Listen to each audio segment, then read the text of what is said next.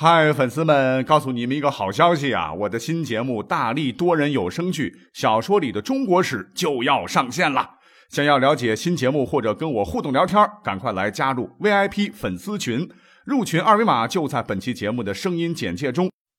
你也可以添加我的小号，拼音大历史加六零六 D A L I S H I 六零六，然后拉您入群，我在那儿等你。管他正史野史。这里只有大历史，大力讲的历史正在播出。欢迎收听本期节目。有句话，小伙伴们肯定熟啊，那就是“从未见过有如此厚颜无耻之人”。那这句话呢，是出自一九九四年版的《三国演义》第六十九集中，诸葛亮大骂王朗的一段台词。那此话一出啊，这个骂的王朗是口吐鲜血，倒下马来，气绝身亡。本来呢这句话没啥啊，可是现在常常被用来鬼畜啊，被大量的评论弹幕刷屏，也就火了。从未见过有如此厚颜无耻之人，现在呢也可以用作对某人厚脸皮做某事的吐槽。那好了，我们今天呢就专门针对啊历史上的一些厚颜无耻之人做一期节目，希望你能喜欢。那要说起啊历史上最厚颜无耻的人，我觉得首推易牙。啊，易牙这是个什么货呢？他呢乃春秋时代一位著名的厨师啊，专门呢给春秋五霸之一的齐桓公掌勺。因为这个人呢擅长于调味，所以很得主子欢心。历史上呢，他又是第一个开私人饭馆的人，所以呢，他也被厨师们称作祖师爷。可是呢，这个家伙私德不行，他干过一件非常残忍的事情，让世人所不齿。那这件事儿啊，被记录在史书当中。话说有一回，这个齐桓公啊，对易牙说：“呃，寡人呐，尝遍天下美味，堪称天下第一的大吃货。可是啊，呃，唯独未食人肉，倒为憾事啊。”其实齐桓公当时说这句话呢，本来就是无心的戏言，就砍个大山玩儿。可是说者无心，听者有意。易牙呢，就把这话给牢记在心呐，好博得齐桓公的欢心。可你吃的这是人肉啊，从哪里搞来呢？那不久之后，齐桓公用午膳就喝到了易牙做的一小金鼎盛着的鲜嫩无比的肉汤，呀，真好喝啊！喵喵喵，就询问旁边的易牙，说：“此系何肉？”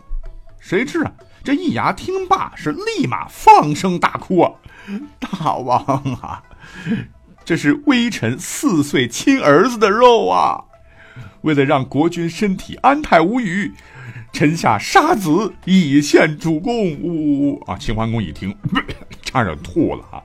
但是呢，一向英明神武的齐桓公这次犯了一个大错，他认为易牙把自己的儿子杀了为自个儿做菜的行为，非常让他感动啊！这个易牙看来，爱我齐桓公竟然胜过他的亲骨肉，忠臣大大的，从此开始啊，就非常宠信易牙。易牙也是终于熬出了头啊，由这个大头厨师升到了朝堂，开始搞起了政治。那日子很快就到了周襄王七年，就是公元前六百四十五年。当时辅佐齐桓公的，呃，成为春秋第一霸主的千古名相管仲。当时快不行了，要挂了。这齐桓公啊，就去家里啊看望管仲，就问他，说：“管仲啊，啊，你这走了，齐国谁能顶替您呢？呃，要不您看易牙怎么样？我想叫易牙当宰相。”管仲当时一听，砰，立马就有精神了，就撑着最后一口气，大声对齐桓公说：“大王啊，易牙当年为了讨好你啊，不惜杀了本人的儿子给你吃。”这样残忍的人，怎么可能是真心对你好啊？千万不要叫易牙为相，因为齐桓公一直以前听管仲的嘛，所以这次呢，他刚开始也听了管仲的话，就要这个易牙呢滚蛋了。可是，就作为天下当时的第一大吃货，这离了易牙，那谁做的美食都不能勾起他的食欲。这管不住嘴巴的他呢，很快又把易牙给请回来了。可这一次。齐桓公可更错了。那么，等时间来到公元前六百四十三年的时候，这个齐桓公也病危了。这易牙呢，就和另一个奸臣叫树雕拥立公子无亏，逼迫原来的太子昭流亡了宋国。这齐桓公还有其他孩子呢啊，五个儿子为了争夺王位啊，当时打的也是你死我活啊。这事儿因为是易牙搞的嘛，一一看这老主子也快嗝了，也没有什么利用价值了，大忠臣就一翻脸，直接就把齐桓公的这个宫门封死，并假传君命。断绝了饮食，不许任何人进宫。当时呢，有两个宫女啊，实在是看不过去了，就趁人不备，越墙入宫啊，去看望齐桓公。齐桓公当时饿的是两眼发昏呐，啊，就求两位宫女给口吃的。这两位宫女啊，就把易牙等人作乱，堵塞宫门，无法供应饮食的这个情况，就告诉了齐桓公。这时候，齐桓公是仰天长叹，懊悔的说：“啊啊。”如此者有之，我有什么面目见众妇呢？说罢，用衣袖遮住脸，活活饿死了。那等桓公饿死呢？宫中大乱，那大家伙啊都在争权夺利，谁管老东西死活呢？结果，曾经叱咤列国、开创一代伟业的齐桓公的这个尸体呀，就停放在床上六十七天，无人收敛，这尸体都腐烂生蛆了，惨不忍睹啊！直到第二年三月，当时的宋襄公率领诸侯的兵啊，才送太子昭回国，叛乱才得以平息。可是问题，经过这场内乱，齐国的霸业就开始衰落了，中原霸业呢就开始逐渐的移到了晋国。哎，不过传说中这个奸诈小人易牙这小子，竟然在当时逃过一劫，干政失败以后呢，是避居彭城。开启了这个中国历史上第一家私人饭馆，直到终老。哎呀，你说说这个易牙多可恨呐！啊，为了达到不可告人的目的，把自个儿的亲儿子都烹了，以讨好君王，真是恶狠歹毒至极。那试问，历史上谁还见过如此厚颜无耻之人类？哎，各位想想，还有吗？答案当然是。有啊，而且历史上还不少嘞。比如说下面讲的这个故事，这个故事的有一个典故啊，叫“曹商弑智”，啊，这个字儿比较难写啊，是出自《庄子》这本书中。如果说第一个故事我讲过，你可能听过，可是这个故事您八成可没听过哟。那讲的是什么事儿呢？话说呢，当年庄子啊，他有一个穷邻居，唤作曹商，是去了趟秦国。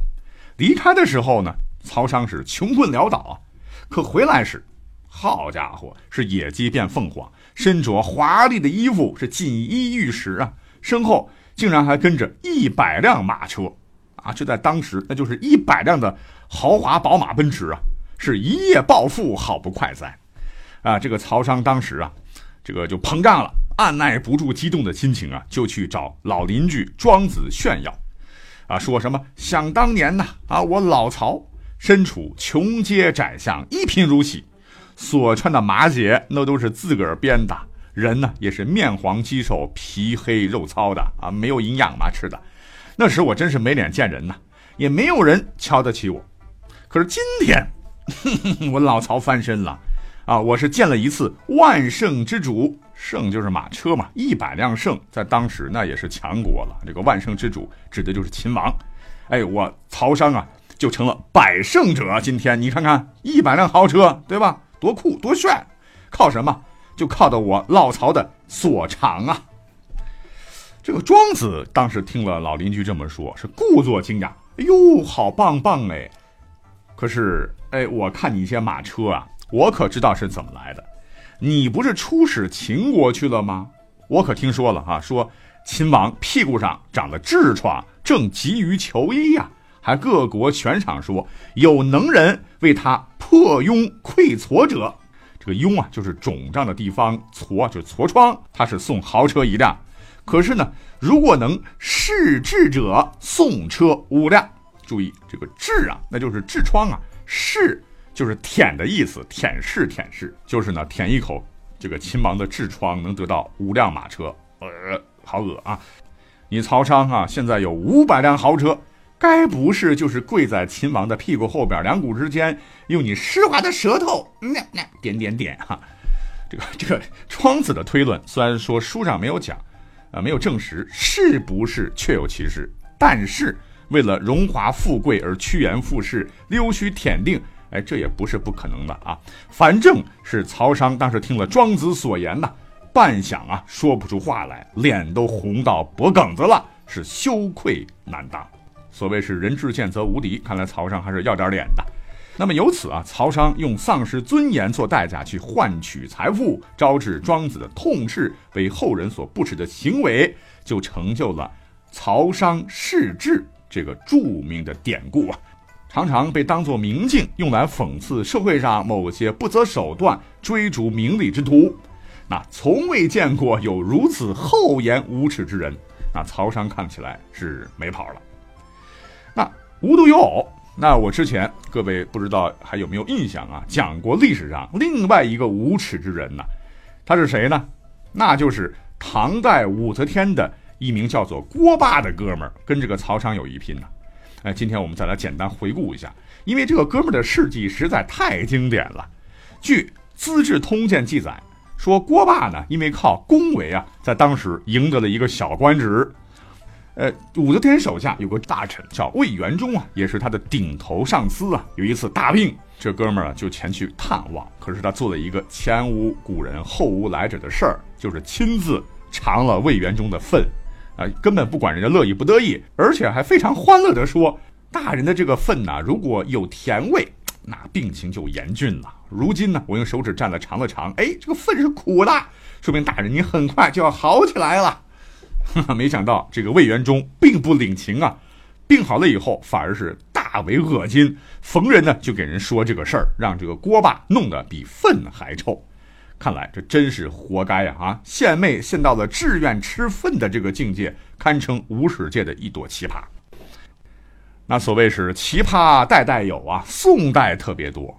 想当年呢，在北宋啊，也发生了很多这种奇葩事儿，比方说。当时北宋有个著名的思想家、政治家、文学家、改革家，叫王安石，那我们都很熟悉。他老人家呢就被一些无耻之徒啊骚扰过很多次。好在他老人家和前辈魏元忠一样是刚正不阿，能够在迷魂阵中啊识别小人啊，才没有破坏了他的名声。因为这个历史上这个王安石不是搞变法吗？而且呢，官至宰相是位高权重啊。当时有人想巴结他，哎，就想了很多歪招。这个朝中啊，有一位谏议大夫，叫做程师梦。哎，话说这历史上这哥们儿总体评价来说政绩还是不错的，但是唯独这件事儿呢，成为了他的一个污点。他原来呢本是王安石的部下啊。有一天呢，这个程师梦竟然对王安石说：“呃，王大人，您知道我最近……”最恨什么吗？那王安石当然不知道了。就是说，呃，你最恨什么呢？他说：“我呀，其实我的这个内心呢，一直想早点死。我最恨的就是自己的身体越来越好。”那你王安石听罢就觉得很奇怪，谁不希望自己健康长寿啊？就问他：“你为什么这么说呢？” 城市梦想啊：“我要是先死了，那大人呢，您肯定会为我写墓志铭的，我好。”流芳千古啊！